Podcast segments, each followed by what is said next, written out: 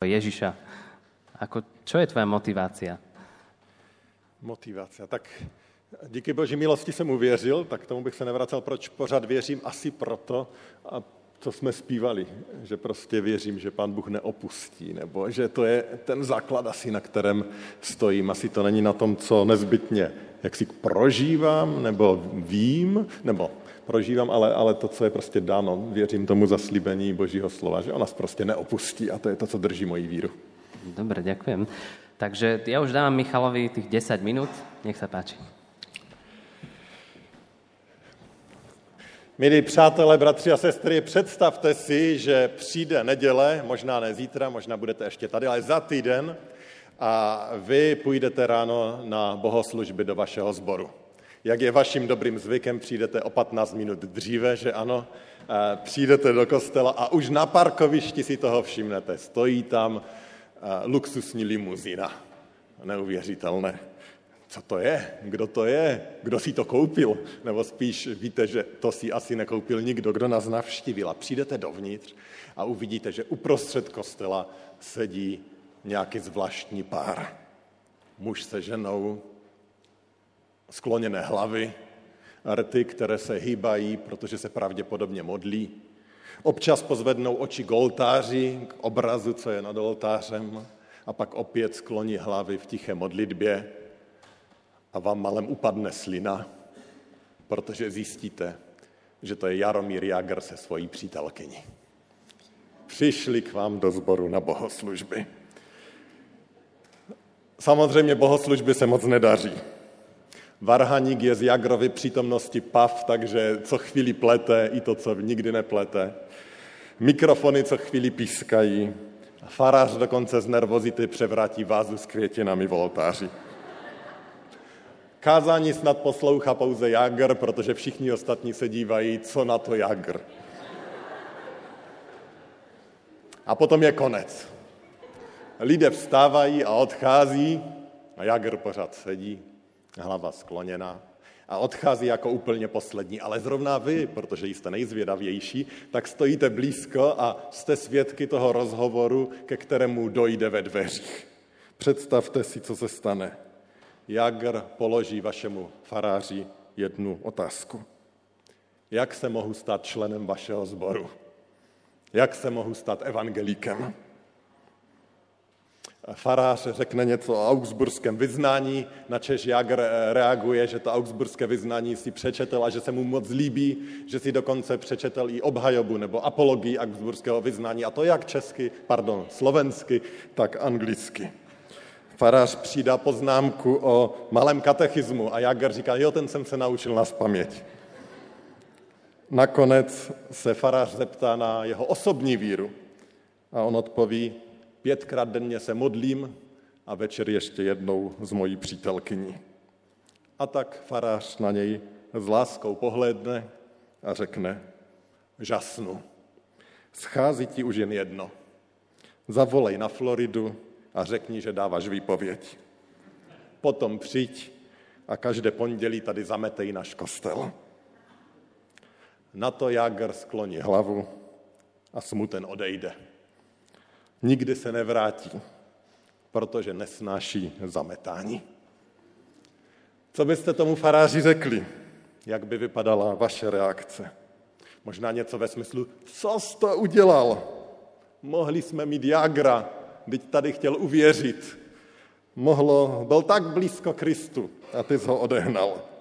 Víš, jaká by to byla reklama pro Krista, kdyby v našem sboru uvěřil Jagr? Víš, kolik evangelizací bychom mohli udělat, kdyby dával desátky našemu zboru? Teď ty ho svou odpovědí úplně vyhnal. Odehnal si ho od evangelia, odehnal si ho od Krista. Taková příležitost to byla. A on už se nikdy nevrátí. Asi si na tebe budu stěžovat u biskupa. Jak vlastně může někdo jako ty dělat faráře, když tak odháníš lidí z našeho společenství? Ten čas mi neběží. A představte si, že něco velice podobného udělal vlastně Pán Ježíš Kristus. Přečtěme si ten příběh z Markova Evangelia z 10. kapitoly od 17. verše. Tam čteme. Když se Ježíš vydával na cestu, přiběhl k němu nějaký člověk a poklekl před ním a ptal se ho, mistře dobrý, co mám dělat, abych měl podíl na věčném životě? Ježíš mu řekl, proč mi říkáš dobrý? Nikdo není dobrý, jedině Bůh. Přikázání znáš. Nezabiješ, nescizoložíš, nebudeš krást, nevydáš křivé svědectví, nebudeš podvádět, cti svého otce i svou matku. On mu na to řekl, mistře, to všechno jsem dodržoval od svého mládí. Ježíš na něj s láskou pohleděl a řekl, jedno ti schází. Jdi, prodej všecko, co máš, rozdej chudým a budeš mít poklad v nebi. Pak přijď a následuj mne. On po těch slovech svěsil hlavu a smuten odešel, neboť měl mnoho majetku. Tři evangelisté zmiňují tento příběh. A vidíme tam toho muže a vidíme, že on přichází za Ježíšem a vidíme tam ten, tu obrovskou touhu, ten obrovský zápal, přiběhne, pokleka a ptá se, jak můžu mít věčný život, jak můžu patřit Bohu. Řekněte, kolikrát denně se vám něco takového stává? Že za váma přiběhnou lidé a řekni, řeknu vám, prosím tě, veď mě ke Kristu. Řekni mi, co mám dělat, chci mu patřit, chci pro něj žít. No asi se nám to nestává často. Chtěli bychom, ale asi se nám to často nestává. Neříkám, že se to nestává, už jsem to také zažil, ale asi se to nestává často. Za Ježíšem přiběhne někdo, kdo se zdá tak hrozně připravený, On už vlastně Bohu věří, žije dobrý život, je připraven stát se následovníkem Ježíše. Jak byste reagovali vy? Co byste mu řekli? Asi bychom všichni byli štěstím bez sebe, že je tady někdo, kdo se zajímá o Pána Ježíše Krista, ale co bychom dělali? Možná bychom mu řekli, ať se prostě pomodlí, že přijímá Ježíše do svého srdce a řekli, vítej v církvi. A měli bychom dalšího hezkého křesťana a navíc bohatého. Ale jak Ježíš končí ten příběh? Ježíš mladému, tomu mladému muži řekl něco, co je pro nás absolutně nepochopitelné. Řekl mu, aby rozdal vše, co má a nasledoval jej. Teda, aby měl věčný život, ať jde a rozdá všechno, co má. No co to je za evangelium? Vždyť eh, v nedělní besídce a u konfirmace se učíme, že věčný život přece není na tom, že my něco děláme, načež, že my rozdáme všechno, co má. No kdo z nás rozdal všechno, co má, aby měl věčný život? No ani jeden. Tak co to tady Ježíš říká? Teď to je úplně špatná teologie nasledování Ježíše není přece důsledkem toho, že rozdáme všechno, co máme. No kdyby to ještě dobře dopadlo aspoň, kdyby on opravdu uvěřil a stal se apoštolem a, a šel nám do Evropy zvěstovat evangelium, tak bychom možná Ježíši odpustili, že mu dává takovou blbou radu. Ale ono to ani nedopadne dobře. Aspoň nevíme, že by to dopadlo dobře. Teď to končí tím, že ten muž odchází a je to neúspěšná evangelizace. On nebyl obrácený nestal se velkým apoštolem, učedníkem, nasledovníkem Ježíše Krista, aspoň v té etapě, o které něco víme. Ten člověk odešel. Potenciální křesťan byl fuč a to jeho bohatství taky. Proč mu neřekl Ježíš něco z toho, co řekl jiným lidem na jiných místech? Například představenému synagogy prostě na jeho obavy řekl, neboj se, jen věř. A nebo proč neřekl to, co o pár veršů dříve řekl učedníkům, kde řekl, kdo není proti nám, je s námi, ty nejsi proti nám, tak už vlastně si s námi, vítej. Nebo proč mu neřekl e, něco ve smyslu, tvá víra tě zachránila. Nebo proč mu neřekl, pojď požehnaný mého otce, ujmi se království, které je připraveno od založení světa, neboť jsem hladověl a dal si mi jíst, žíznil jsem a dal si mi pít, byl jsem na cestách a ujal se zune. Od svého mládí to všecko dělal, vždyť s tebou je všechno v pořádku. Proč Ježíš neřekne něco takového a dává mu tak absurdní příkaz, aby rozdal všechno, co má? Protože není následování bez pokání. Proto. Protože není křesťanství bez pokání.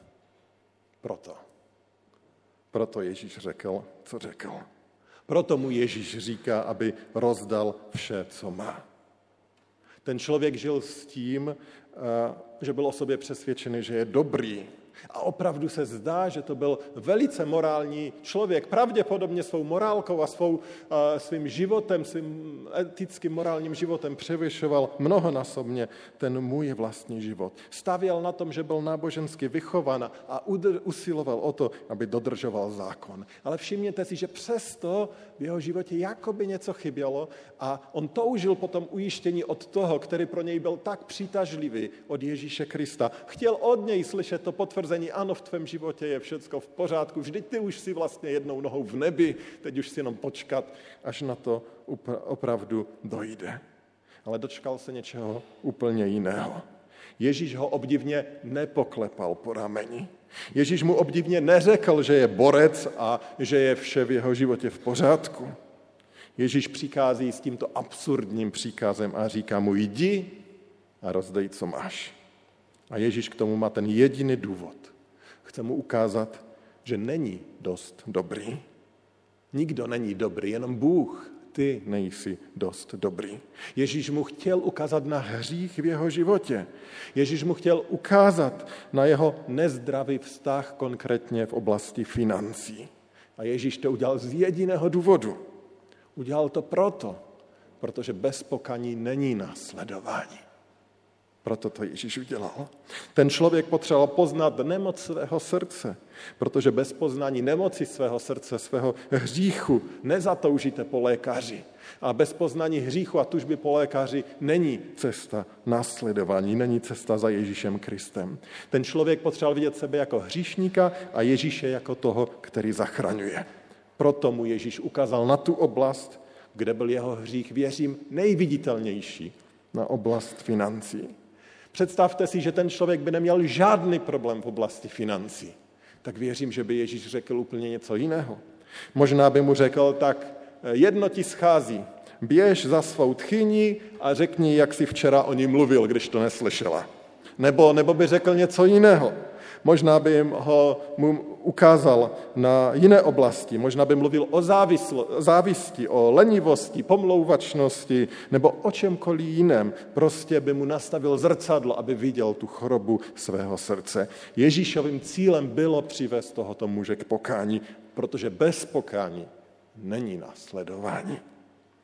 Bez pokání jsou pokrytci. Hezky chovající se pokrytci. Bez pokání není následování. Milí přátelé, vezměme si to biblické poselství k srdci.